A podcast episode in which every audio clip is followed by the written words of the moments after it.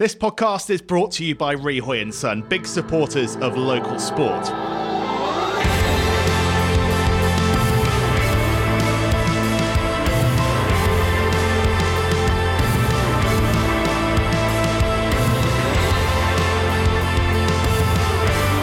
Hello and welcome to the Guernsey Press Football Podcast. Thanks again to Rehoy and Son for their support of the show. Uh, coming up this week, we'll look back on another decisive weekend in the FNB Premier League. Rovers taking a big step towards um, sealing the title with victory over St Martin's. Uh, reflections on that game to come. We'll also be talking refereeing with Brent Blundell and Tom Strawbridge. Um, two sides of the experience coin, I guess uh, you could say, as far as refereeing is concerned. Um, but both um, very enthusiastic about their craft and a really interesting chat um, to come with them. And we'll also talk about everything else that's been going on in local football. Uh, I'm Tony Kerr, and with me this week it's Gareth Le Prevost. Hi, Tony. Hey, Gareth, and James Fowler. Hi, Tony. Good to see you. Can I just say, Tony, thank you for uh, for appearing and presenting the show today, because I was concerned that with you playing yesterday that you might bring the game into disrepute and we might have to take you off the show. So uh, I'm, I'm relieved to see that uh, that that you passed that uh, ability test and are here today. So thanks for that. Well, I was quite pleased to receive a text message from you at about 11 o'clock last night saying, You played well today, Tony. Yeah, I'd keep I'd keep that one and frame it, Tony. if I was you. You were that desperate, were you, Jim? No, good, uh, good run out for Indies. uh, A four-one defeat um, uh, down at Portsmouth, and um, that's where we begin. Is at Portsmouth because it was a busy um, weekend down there. Um, Rovers one 0 winners over Saints um, in the FNB Premier League. Rovers rivals kind of running out of road. Gareth, uh, how big a step towards sealing that title was that victory? Um, it was very big, Tony. You could just tell by the whole reaction of the of the Portsmouth faithful down there that that was a very significant victory. Um, to be fair, one 0 is flattering on Saints. To be fair, Rovers were undoubtedly the better side. They thoroughly deserved the three points. They should have scored probably three or four in the second half alone. I think Charlie Platt would have been holding an inquest after the game with his teammates as to why they weren't getting on the end of most of his crosses, which um, should have been put away. But it was very much um, a deserved win for Rovers, um, given to them by Blair Howitt's goal midway through the first half. It was a very typical Blair Howitt uh, goal, sort of all about power and um, direct running straight at sort of. St Martin's played a nice one too with Martin Savadon and tucked it away really nicely. Um, and yeah, after that, I must admit, I mean, St Martin's, to be fair to them, they had, a, they had a very weakened squad from what they usually have available. They they didn't really have many options off the bench either to change it. So um, they were up against it almost as soon as you saw the team sheets. But um, I thought their sort of their lack of reaction, uh, having got through the first half where they were playing into the wind and only one down, I thought I was expecting more from them after the break, and it just never really materialised. So um, yeah, it was a, a big win for for Rovers, and just sort of talking to Kevin Galeese after the game, I you could just tell that that was a big obstacle overcome. That that banana skin had been avoided, and um, yeah, you have to say they're now very very hot favourites to to reclaim the title. Well, let's hear what Kevin Gillies uh, told you, Gareth, at full time. every win's important, mate. But does that seem particularly significant in the in the title race? Yeah, without doubt. You know, we spoke about before the game how important the game was. It was a game we had to win. We felt, you know, just to just to keep that the feeling going, making sure that you know we cemented ourselves at the top. And I thought, I thought on the day we were brilliant. To be honest, you know, um, obviously missing a few players. Again, we lost Louis Follar early, Tyler McCain. And then the boys who step in, you know, Noel Hainsworth, who's been outstanding for us since, you know, he keeps having to change position every game. It seems he's either right back, centre back, centre mid, but he keeps coming up with performances. And Aiden as well, switched to right back, was brilliant. And I thought we created, you know, we caused them problems all afternoon.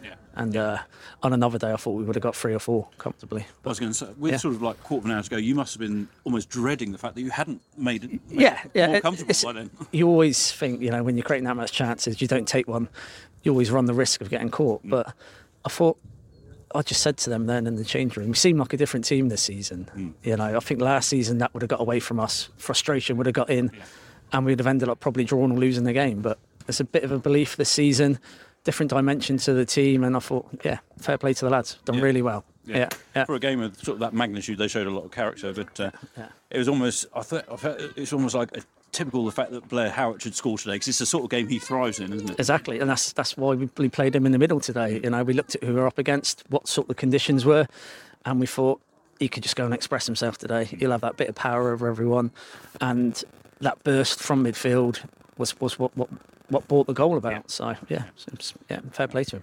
Yeah. I was watching from the other side, and Yeah. second half, there's one point Charlie Platt looked across the line. I said, I should have about six assists here. we said we, we we said as well. We said the amount of balls he's knocked in. Simp- You know, Max Simpson could have had a hat trick Yeah. if he if he had gambled on him, but.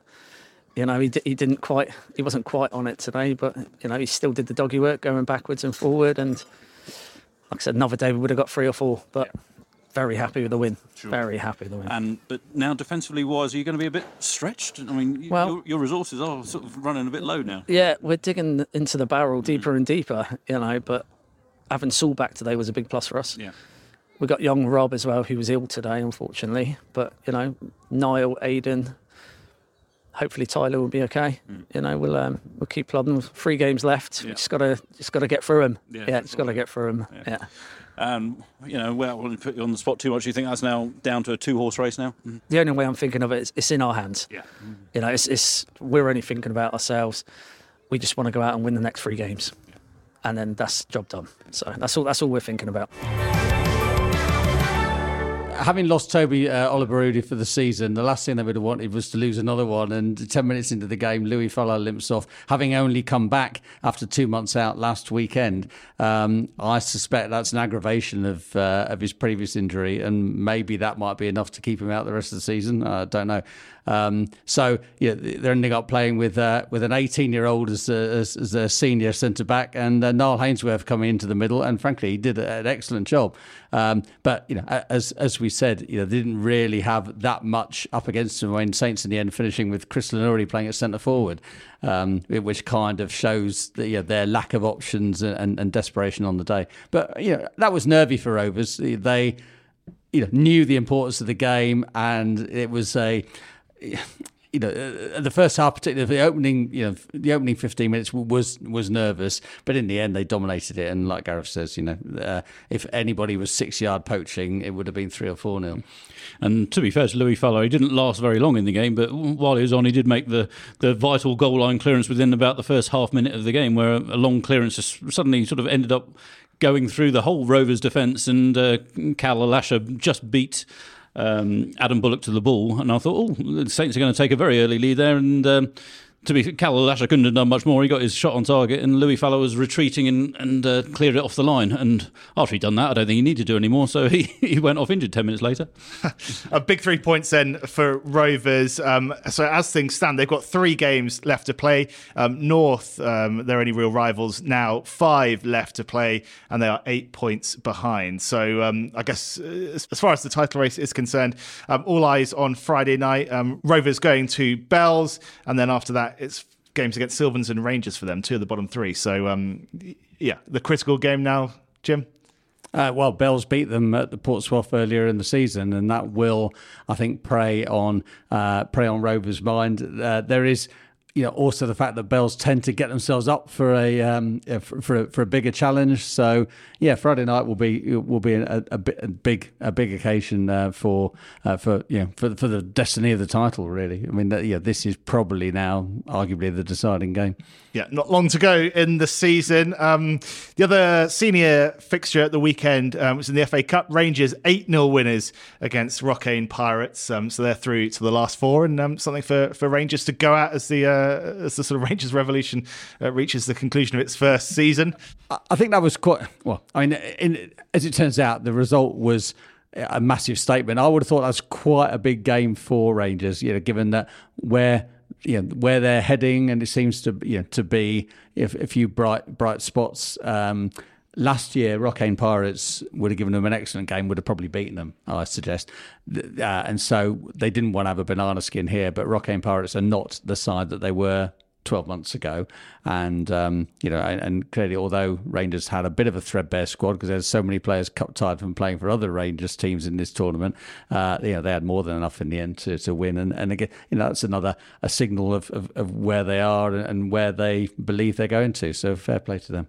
Just the two senior games then. Um, yeah, Alderney didn't make it across um, to take on Vale Rec. Yeah, not their fault. I understand there were 13 passengers on a, on a plane leaving Alderney on Saturday morning. Two of those were medical cases. Cases, and two had to be taken off the flight. So I'm told, uh, and the medical cases weren't going to go, uh, and so that was uh, that was the end of the line for the for the nomads for uh, on that occasion. So you know, yet another uh, unfortunate turn in their rather unfortunate season yeah, it just goes to underline, doesn't it, the, the challenges that Alderney face. And um, yeah, uh, saw on Twitter on Saturday morning James Taylor desperately trying to get hold of someone at Rec to uh, to let them know of, uh, what was unfolding over there. Hopefully, they'll have more luck um, with getting Jersey over to uh, to Alderney for that Muratti semi final uh, in ten days or so. Um, right, that's it for part one. Coming up next, we'll be talking refereeing. Welcome back to the Guernsey Press Football Podcast. A big week ahead for um, our island referees. Um, Friday kicks off um, a, a, charity drive that they'll be running again. Um, they raised six and a half thousand pounds last season um, for three charities, uh, donning their sort of bright mint green shirts along the way. So, um, yeah, we thought it'd be a good opportunity to catch up with um, a couple of referees um, to find out, well, I suppose a little bit about how their season's going, the state of refereeing in the island, and to hear a bit more about that um, charity drive. Um, so, we're pleased to welcome in Brent Blondell, um, who has uh, made his return to refereeing in the last couple of years locally, and uh, by all accounts, I think very well received. Uh, and alongside him, Tom Strawbridge, who, of course, uh, not long ago was playing for Guernsey FC uh, and Rovers, who's made a very swift transition um, to refereeing, having uh, sort of dabbled with it as a, a youngster. Um, great to see him stepping up. And I began by asking them just to explain their background in the middle. Uh, as a player, most people will know I was probably quite vociferous to officials, and one day, uh, after multiple times of going in the Vale Rec club after a game, moaning about the officials, my uncle Tony just turned around to me and said, "Look," and him being an ex-official back in the seventies and eighties, said to me, "If you think it's that easy, why don't you give it a go?" And me being the stubborn blondel, just went, yeah, okay.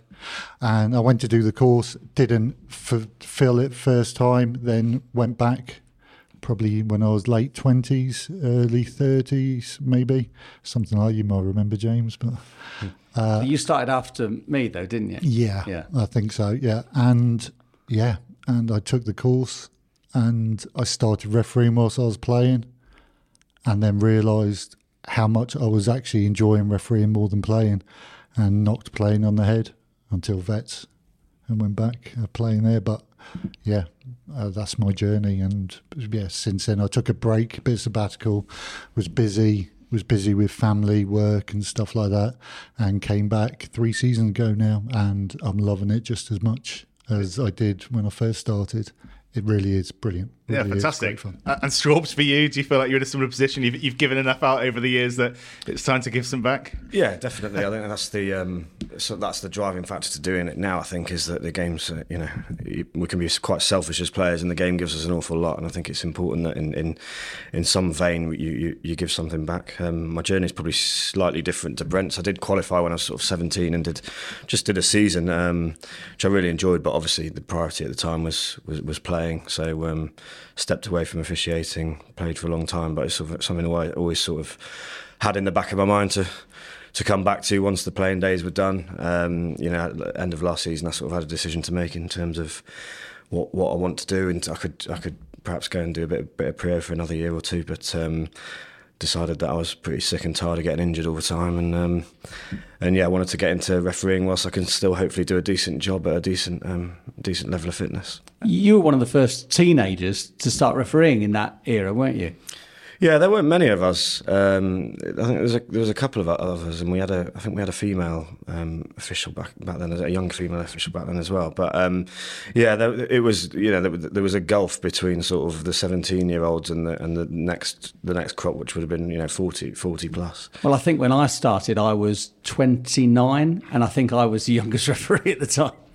I think the, the you know the part of it is you know that that's a good good age to sort of get into it though, because you've had enough experience of the game, enough experience of, of viewing the game. Of uh, you know, you're, you're, mature enough to not be a bit as impulsive as you might have been as a, as a 17, 18 year old. You know, there's there's all sorts of different journeys to to get there. But um, yeah, I think early thirties is, is probably a, a, good good point. When you talk about your careers in, in refereeing and, and how you're perceived, you know, we started at well, similar-ish uh, times, but you two had a noteworthy uh, playing career. I didn't. Um, That's harsh. do you feel that that you you with the ba- basis of your playing career that you get better treated on the on the pitch? Oh, well, I mean, for me, I'm I'm obviously quite new back into it. I think um, in, in that I only played last year or two years, so I think there's, for whatever reason, I do think there's a little bit of natural respect. How long that lasts is, is anyone's guess. That could that could um, that could waver quite quickly if uh, if I get a few things wrong. But um, yeah, I think there, there is that natural, you know, and, and I think people do recognise that it's not, it isn't an easy job. I think back in the day there was the throwaway comments of you know, well, you, you know, if you think you can do it, like Brent says, if you think you can do it, then you sh- you should go and do it. But actually, not many people will cross that cross that boundary into officiating. I, th- I think one of the important things for people who are even vaguely considering it, you know, do I go, do I knock foot playing on the head? Do I go into coaching roles or do I become a referee? You know, one thing that helped me become a referee was the fact that you can do it on when you want to do it. You don't, you know, coaching, you've got to be there once, twice a week, training, game once a week, you know, picking teams, stuff like that. With refereeing, you've got the flexibility to say, all right, I'm only available on these dates, you know, and you're involved in the game on the pitch still, you know, and that is, that really does make a difference, you know, in preparation. I probably prepare more for a uh, Priaulx game than I ever did as a player. Looked at my game, looked at looked at the teams playing, how they play. My tactical awareness is so much better now than I was when I was playing. That's amazing to hear. And, and Straubs, me, you know, Brent said before that that when he made that switch from playing to, to refereeing, he almost enjoyed it more um, in that role. Uh, Have you- got to that point yet? I mean, are you getting a, a lot out of it, just as a, just you know, from a pure enjoyment perspective? Oh yeah, I, I, I absolutely love it. I mean, I make no secret of the fact that I'd, I'd still rather be playing. To be perfectly honest, I think you know I would have liked a couple more years, but for you know for whatever reason, the the, the body started started to let me down a bit, and, and so that was the the decision forced. But yeah, no, I, I absolutely love it, and you know, like Brent says, it's the the transition's quite difficult, I would say, in that um, you, you, I- I'm still probably officiating with a bit of a player mentality, um, and that's something that hopefully will naturally um, come away over time. Um, but the, yeah, having the support of people like Brent and, and, some of the other officials as well from transitioning to playing, uh, from playing to refereeing, has um, uh, yeah, it's been been really good. Tom, you were involved in the Stranger Cup uh, games this year as a development referee. So that's your first experience actually at the at Priaulx level. How did you find it? Yeah, I mean it's it's it's different. Um, obviously, I've I'd gone from doing sort of youth games to to get, getting thrown into that. Um, but yeah, really really loved it. Um, you know, again, having assistant referees, you know, it's, it's, it's all learning, it's all it's all development, like you say, in, in pre-match preparation and, and actually post-match as well. So, um, Vale Rec were kind enough to sort of supply me with the footage, and I can go back over it and look at positioning. I mean, Brent, again, Brent was kind enough to sit down through the whole thing and sort of point a few things out to me, and, and um, yeah, that you know, again, it's it's just it's the the world we live in now for both playing and officiating is, is that sort of professionalism is, is really important. But yeah, the the Stranger games were, were great, good competitive games. I really enjoyed it. And and yeah, for you, Brent, I mean, how encouraging is it for you to see someone like Straubs, um, yeah, making this step? You know, there is a, a possibly a bit of a, an age issue with, with referees in the island. You know, th- th- there's a lot of older older guys doing it, and, you know, you're not getting any younger. Um, you obviously, need new blood, and, and for someone who's kind of gone straight from playing into refereeing, that must be really encouraging. Oh yeah, absolutely. And I, I think I, I referee quite a few players out there that I, I think you'd make a cracking referee. Generally, because they're telling me where I've gone wrong, you know. But they those generally are the ones. The ones have got that confidence that you know, and you don't have to have bags of confidence to referee, but it does help, you know, and have that ability to interact with players. You know, James will tell you, Straws will tell you, man management and being able to identify who you need to work with and try and calm them down before a situation develops is the key thing there. Well, seeing Straubs, and we've got there's a few other lads as well in the late 20s early 30s that are coming through and you know over a period of time we haven't had those coming through and you know uh, i was just thinking on the way down here back back in the early in the mid 80s, early 90s, at 47, I wouldn't be allowed to referee Priaulx games because there was a 45 year age cutoff, I think. And so, you know, we need these guys. We've got to keep them interested. We've got to dangle those carrots out and make sure that they're getting the games.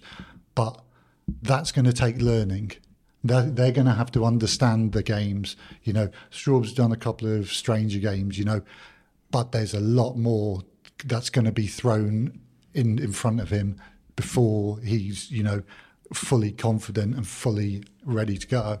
That's one of the great things of refereeing, isn't it? You learn every single time you, you take to the pitch. You know, you never know when something's going to crop up that you've never seen before. Yeah, one of my one of my things to my assistants is always literally until the 90th minute. It could be a 7 0 one sided, and then suddenly something can go in the 92nd minute, and there's hell. And if you're not ready for it, then you're you lose total control, and there could be something pretty bad happen. Yeah, you can't switch off. Never, never. Tom, when you were a player, what was your um, uh, pet hate from from a referee, yeah, at local or indeed at um, GFC level? Uh, it's, a, it's a pretty easy one. It's the the uh, snobbish lack of interaction would be the thing that, that I really struggled with. You know, I'd, um, I don't mind a, a referee that's willing to sort of give me an explanation as to what they've seen. Um, you know, I'm, I'm talking now as a 33 year old. I probably as a 21 year old might not have had the, quite the same the same attitude. But, but um, yeah, having, having a ref that's you know, I don't, to, for want of a better phrase, sort of a bit obnoxious and, and like, I'm right, you're wrong. You know, with, with the player's hat on, that's that's just it, it just doesn't work. Like like Brent was saying, sort of man management is the is the key to officiating. It's not actually your decision making; it's how you deal with the decisions, I think, and how you you interact with the players and, and manage the expectations. So. Yeah, I think that that was my real pet hate was was um, a, a lack of engagement. Sometimes, sometimes you don't deserve to be engaged with, right? The way you, you speak, but for the most part, I think if you can got a, got a ref that's willing to talk to you and explain at the right times, then uh, that, that that was the best thing. yeah. I, I don't know how many GFC officials know the players that they're that they're refereeing. Obviously, in Guernsey, you know, if you don't know ninety percent on the pitch, it's uh, it's a strange occasion, isn't it? Do you think that helps or, or hinders a referee? I don't, think you. Ne- I don't think you necessarily need to know know the players. I mean, you, you, I think you need more buy-in from the from the captains. I think if you're if you're a referee that's not experienced with this particular group of players, you probably do need more buy-in um, from the captains. And but that, again, that's a that's a management thing. You know, you'll soon figure out if you're in my experience, if you you soon figure out how you need to manage certain personalities on the pitch. So it's probably within the first 10 or 15 minutes, you've probably worked that out, I would say. But I don't think it is an advantage nor a disadvantage to, to know the players. Yeah. Totally agree. It's it's well, I haven't got so much experience as Tom has with uh, playing at you know or be officiating at GFC level, but even when I referee Jersey teams, I was lucky enough to do two Jersey teams in the Jeremy Cup earlier this season, and not going into there, you prepare differently.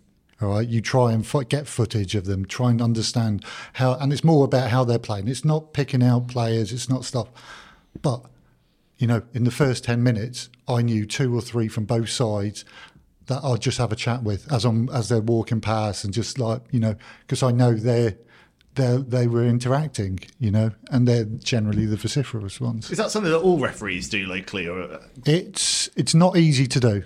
It's not easy to do. I, I you know, it's things you've got. You either some it comes naturally to. I've been told before, you know, but by Mr. Follar, I think, you know, I wish I, you know, I hope I don't know. I don't want to put words in your mouth, but uh, I wish I was able to interact like you do, you know, because and it does come naturally for some, but it's something you can. It's just social interaction with people and you know realizing that you're equals on there. You know you're there to facilitate a game of football and make sure they follow the laws of the game and you use a stepped approach is best. You know sometimes people go from step 1 to step 5 and you've got no choice but red card or fur or sin bin you know and that's another useful thing that's been brought in for us is over here is being able to use the sin bin of course, you know, we see endless discussion at the top level of the game about referees and, and VAR has obviously kind of uh, intensified that, that that that kind of um, that chat as well in the last couple of years. Do- You know, for, for you guys as, as local referees, does that does the environment around kind of top level refereeing and the, the reaction they get does it make it harder for you to do your job in Guernsey, or, or you know, do you find players actually and kind of supporters can separate the two? I don't think you will ever ever get away from the fact that players and supporters will object at a referee's decision, no matter what the level is, you know. But what I would just say is if the guys who are getting paid 150, 200 grand a year are getting mistakes with all the technology, have uh, some empathy with us guys who are grassroots level, you know, and trying to facilitate a game of football. We're going to get things wrong. That I would put my hands up. I would get things wrong every game, you know. But hopefully, I don't get the game changing decisions wrong. And what's your sense, you know, this season we're, we're, sort of approaching the business end of things. What's your sense of, of, whether things are getting better or worse uh, on that front in terms of the way referees are treated by, by players and spectators? I, th- I, think we're living. A, we're Guernsey. We're living a bit of a bubble. I think we're we're relatively protected, and that might just because everyone know, you know everyone knows each other. But um, you know, I, I, just going back to Brent's point slightly there is that I think I, I do think that the the um, top level stuff is helping to a certain extent in that it people are going right. It's not an easy job, no matter what level you're doing it at. It's not not an easy job. But what I would say is they they often the problem about the media stuff is that the focus is often on the decisions that they don't get right, whereas the the um, you know the analysis, the video proves them right way more than it way more than it proves them them wrong. And I, I'd from a media perspective, I'd like to see a little bit of a shift in, in you know, rather than fo- and, I, and, I, and I completely understand why there there is the focus on the incorrect decisions, but I would really really like to sort of for someone to sit down for a for a, a, a game and go look. The, okay, that was that was a, a, bad decision or that was an incorrect decision, but look how many that, that they've been proven right with, um, and I think there's you know that whether that ever happens or not, unlikely, but I think you know when like even small things, throw-ins and stuff, and you think, well, that's never that's never a red throw, and you'll see a replay replay close up and and and go, yeah, oh yeah, it's proved him right. Just small things. Um, it, but on the other side of that, I mean, the small things. Quite often, it's the throw in on the halfway line. Why are we making, or why are people making such a song and dance about a throw in on the halfway line? You know, absolutely, it's, it's, it's not a goal uh, scoring opportunity. Absolutely, you know, and and that's where another thing, you know, Tom's been my assistant before. It's always speak to an assistant. It's get these small things right. Build the trust with the players and supporters. You get the small things right, then when there's something slightly more game changing, then you've built that trust up. That he's got that one right. He's got that one right. You know, let's build that trust. Yeah, I mean, I, am not no saint uh, on a football pitch, but it, it, just does annoy me the culture um, of of just appeal, you know, both sides appealing for every single decision as if it's like categorically gone their way. When you know, you you, you know, a little bit more kind of it's probably it's probably naive thinking, but a little more generous spirit saying, well, you know, that clearly came off me. You know, it's, it's, it's your free kick or it's your foul, or your throw. Did you know the, the best game I ever had to referee was when uh, my first son was about six months old, and I was at Beausejour on a Saturday morning, uh, and I came out with uh, him in the pram, uh, and I wandered up onto the top pitch to see if there was a game, and there was a game, and they had no referee. and I said, right, well, I've got my whistle in my car, but I've also got a pram with me, so I'm happy to do it. But all I'll be doing is standing on the on the uh, on the touch line, on the halfway line, and watching the game from there. And I'll give those decisions, right? Because I've got to be holding the pram with, with the other hand, kind of thing. And so the teams accepted it, and there were certain circumstances on the far side of the pitch where. Uh, the ball would go out of play, and the player would just pick it up and hand it to the hand it to the other team. And you know the the way that the players, uh, you know, were grateful to get a game on in that scenario, yeah. rather than you know continue to be um, uh, idiots, uh, perhaps you could say, which somebody could have easily have done uh, was was quite a joy, you know, and uh, that was very, very well, enjoyable. Maybe the answer then is for all referees to have prams. Yeah. well. Self-governed games. Yeah, exactly. Yeah. Just stand on the sideline. And, and Storms, you're fresh this weekend from uh, from big in the middle in the uh, uh, hopefully not too angry and uh, agitated under 11s at Schoolboy Muratti. How did that go? Yeah, no, it was a, a really entertaining game for the neutral and, and, very enjoyable to be in the middle for as well. Yeah, um, Guernsey got off to a a good start, 2 0 up with about 15, 16 minutes on the clock, I think, and then Um, Jersey sort of came back into it right towards the end of the first half, and, and with the last player they get they scored with about five minutes ago, and then with the last play they got got it back to two all, which I think would have probably been a, quite a key moment for them to get back into it. Um, second half, I think there was a, a few a few substitutions, and um, I, I, would say Jersey were on top, um, and, and, probably good value for their um, five three win. Yeah to be fair, there's nothing like a last minute equaliser in a Muratti, is there? Ah, uh, yeah, we, we, won't go there. Strobs, um, obviously it's a fairly early or still fairly young in your um, your refereeing journey, but I mean, what kind of ambitions do you have? Do you, do you see yourself kind of trying to take take it as far as you can? Um, yeah, for the first couple of years, it's, it's trying to progress as, as much as possible locally. Um, you know, sort of a, sort of a side benefit, I suppose, would be if if I can get to, to level five and um, give give other ex players a, a, you know a, pathway, or you know at least sort of go, oh, you know, it, it can be done. Um, so yeah, I suppose it's double pronged from my perspective. Is I want to get as high locally as I can, and and you know, not, create some sort of some, some sort of pathway or some sort of knowledge that people can get get into it and, and succeed at it. Um, beyond that, yeah, I, I, don't know. There's obviously there's that big stretch of water in the middle, which is causes a bit, a bit of a problem. But yeah, I'd, I'd, I'd love to be get the opportunity to go away to the to UK and, and, and do some stuff over there. And uh, you know, it would need financial planning. It would need some some support from, from local FAs and probably an FA in the UK. But uh, yeah, uh, that you know, I'm I'm not sort of drawing any lines on sort of how far I want to get. If I you know if if I if I can, I'll, I'll certainly give it give it my best go. Yeah, for sure. Uh, the local society and the GFA working to, we're working together more closely than ever to we're going to be looking to put some youth development stuff on for some of the younger referees to get them more in, into the refereeing community because sometimes they've been cast adrift because of the age group age difference and that but I'd like to see over the next couple of years at least sending some officials away to do FA Vases, FA FA Cup earlier rounds. I don't know if you've done them, Jim. I did one. I've done two. No, I did two. Uh, and ultimately, I would like to see us. The the dream for me would be see someone refereeing at the GFC levels at least.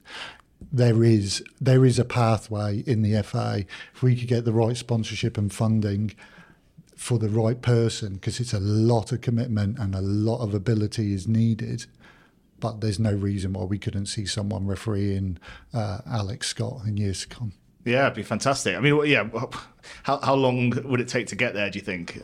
Uh, the the FA have, I think I'm right in saying, have understood they've made a mistake or two along the way, and they're pushing people through a lot. I think I think you're probably looking if you go from start over here, and you wanted to get to say national league, you're looking five to ten years you know, and I think Premier League you're probably looking 15 years if you, but those are the elite of the elite, you know.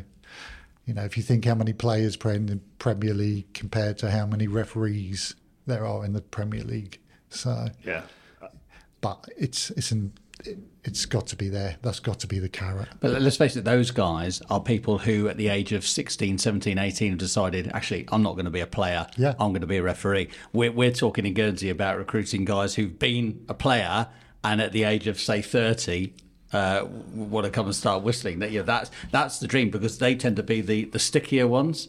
You know, even if you get five, ten years out of a out of a referee. That's a result. Um, all very well recruiting. You know, so when Tom was recruited as a teenager, they think excellent. Uh, you know, one year later, oh no, I want to play. You know, I don't, I don't really want to referee, and that happens far too often. You know, so the the Guernsey target is tended to be the you know the the uh, the early thirties uh, official, and I think that's uh, that's the, you know, the way forward. But of course, uh, your chance of developing in the UK from that age is is gone, really, isn't it? Largely. Yeah, but I I, I tend to disagree because I think there would be opportunities there to go and partner with another association like a Hampshire or a Sussex, or, you know, or speaking with GFC, their contacts in the uh, Isthmian League and pushing people that way, you know, because we're, we're, we're at step, we're at level five maximum we can do over here. We can get to level four, which is a slightly abridged version of level four.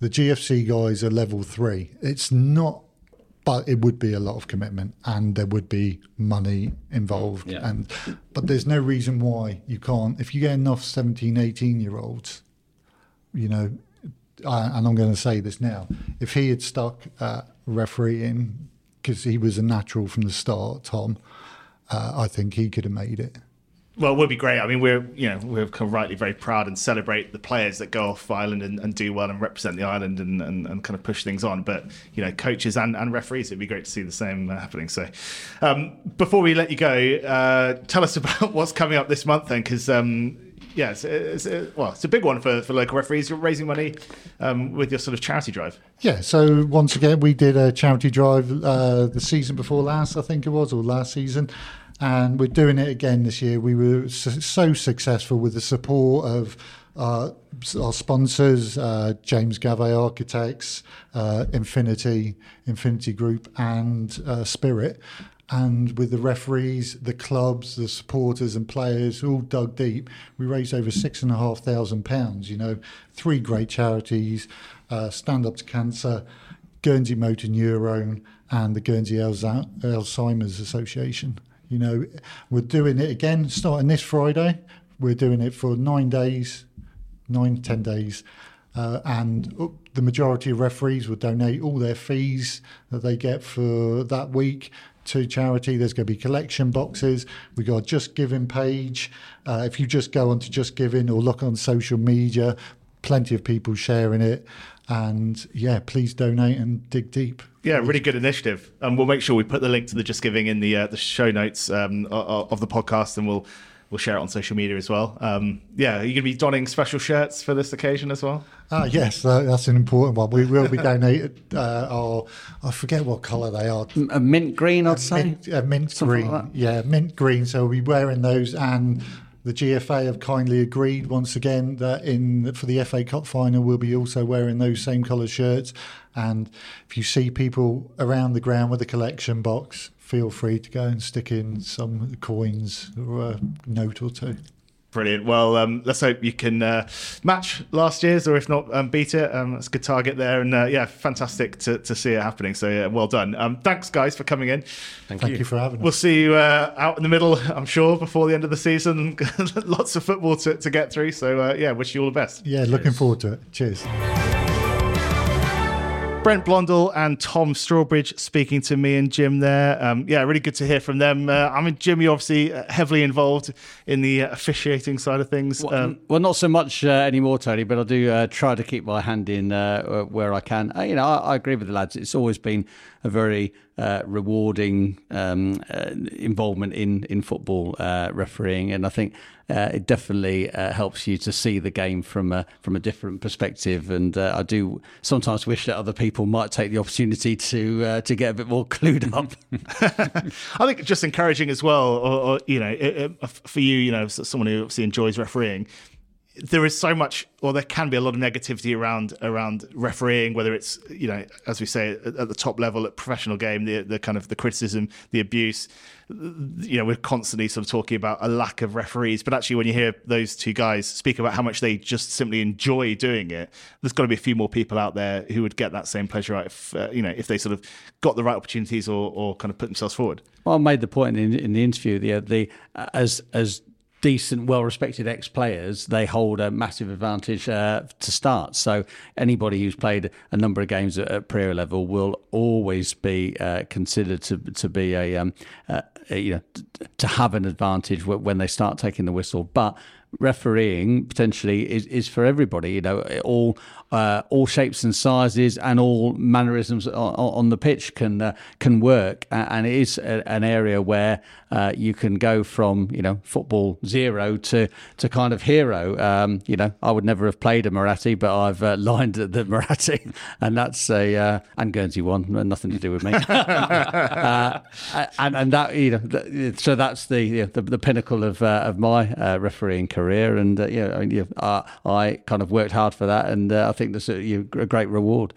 Yeah, fantastic. And uh, while we're on the subject of referees, a big shout out to Luke Pattermore, who um, stepped in to referee uh, Indy's Div 3 game against Rovers um, yesterday. Not sure what happened to the uh, the scheduled ref, but um, Luke was on hand to, to step in at the last Well, minute. that was very good of Luke to, to, to, to put his gear on and step in. But I, I, I found myself questioning his sanity of why he would have gone down to watch that game.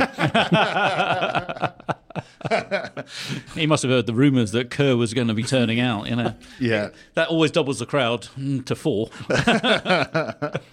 Almost scored within about five seconds of, uh, of coming off the bench as well. Just lacking a bit of conviction with my finishing, but I thought you were almost, going to say lacking a bit of pace there for a minute. I, I lacking a bit just of quality. Yeah, lacking a bit of quality. almost being the, the key word in Yeah. that sentence, Tony. Yeah. anyway, it was a good moment.